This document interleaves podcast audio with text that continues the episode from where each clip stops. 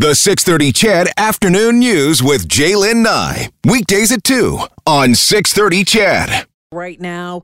Uh, Want to switch gears, and you know, like a lot of you, city councilors have been talking snow removal recently. They've taken a close look at a 11-page anonymous letter they received last week, which pretty much uh, rips the, which rips the uh, snow clear, snow clearing department, transportation and streets, uh, for the way it handles uh, the job that they're supposed to be doing. Here's Sarah Komadina.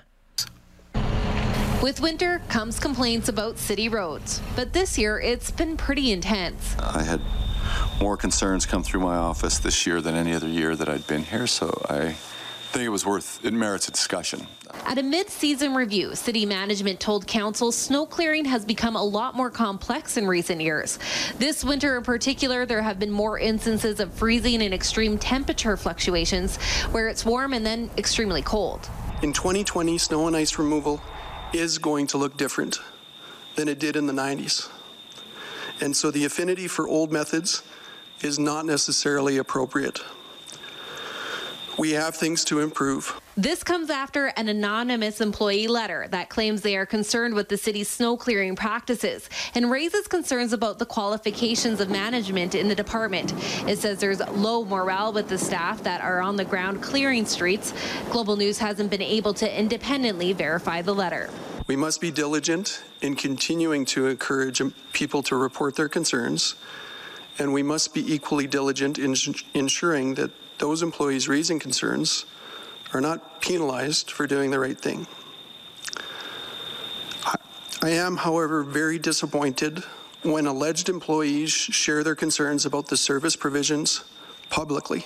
The city expects to be done clearing residential roads this week, and then crews will get started on cul-de-sacs. The mid-season report is not over yet. The debate picks up Friday morning. Sarah Komadina, Global News. So, as you heard, they'll get talking snow again tomorrow, and one city councilor says it's time for a shift in the city's current snow strategy. Ward 4 City Councilor Aaron Paquette joins us this afternoon. Councilor Paquette, welcome back to the show. Hello, J'lyn. Thank you. All right, first off, your reaction to that anonymous letter. Well, the uh, reaction was definitely one of concern and uh, it's now been uh, passed on to the city auditor. So uh, we've got a great city auditor in uh, David Ryan, and he'll be uh, he'll be taking a, a, deep look at that, and uh, so eventually we'll get a report on that. Do you believe that there are problems in that department, the way that they're doing things? Do you believe, or have you heard about this low morale in the department?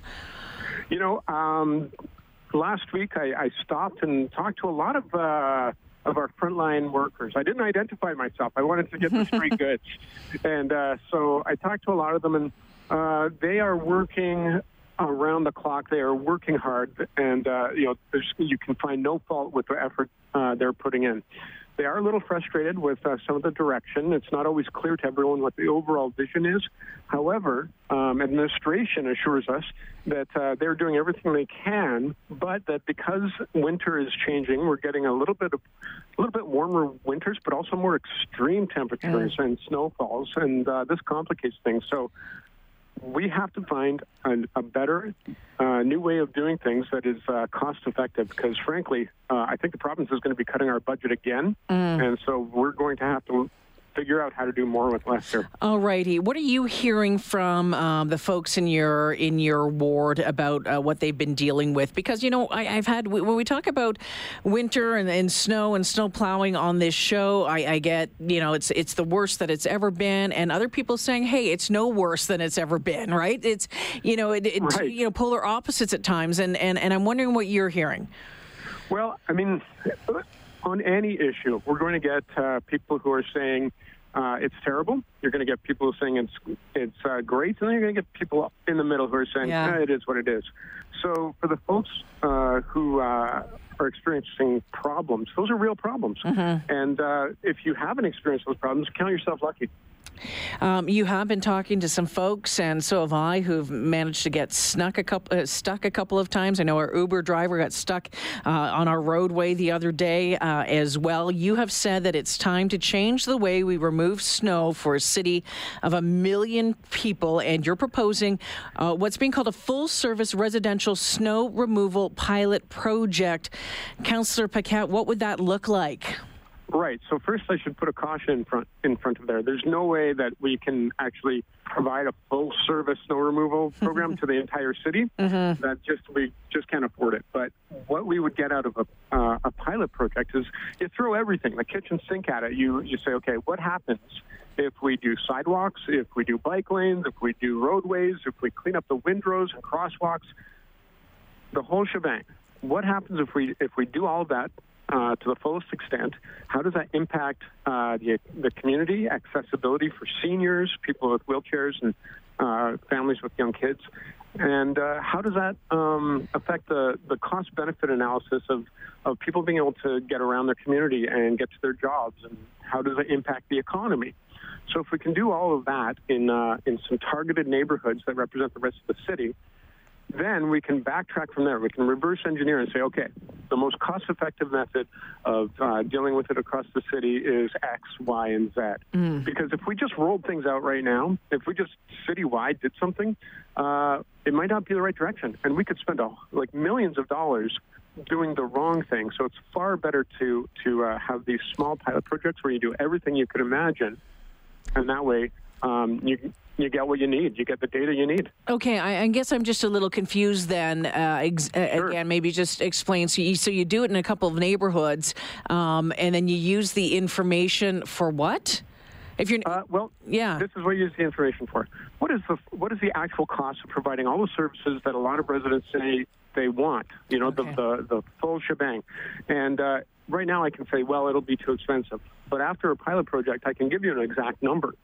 Uh, the other thing that we learn is uh, okay, so we did all of these uh, uh different things, and we found out that uh, some of them that people thought they wanted actually don't matter, mm. and some of the things that uh, that do matter we didn't even think about, and so we actually get more efficient at what we're doing. So the whole the entire exercise is to a save money, and b to uh, report back to citizens and say, listen, this is what you said you wanted. This is what it turns out works, and this is the cost. March 9th is the day that this is going to be talked about again. What are you expecting? Uh, well, uh, look, I empathize with the challenges the administration has gone through.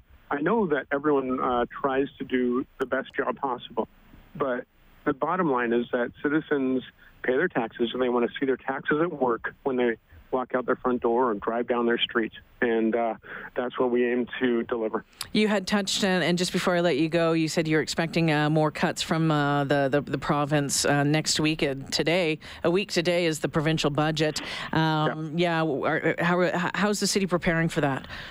Well, you know, uh, the old phrase uh, expect the best, but prepare for the worst. Mm, yeah. Um, so we are going to be preparing for the worst.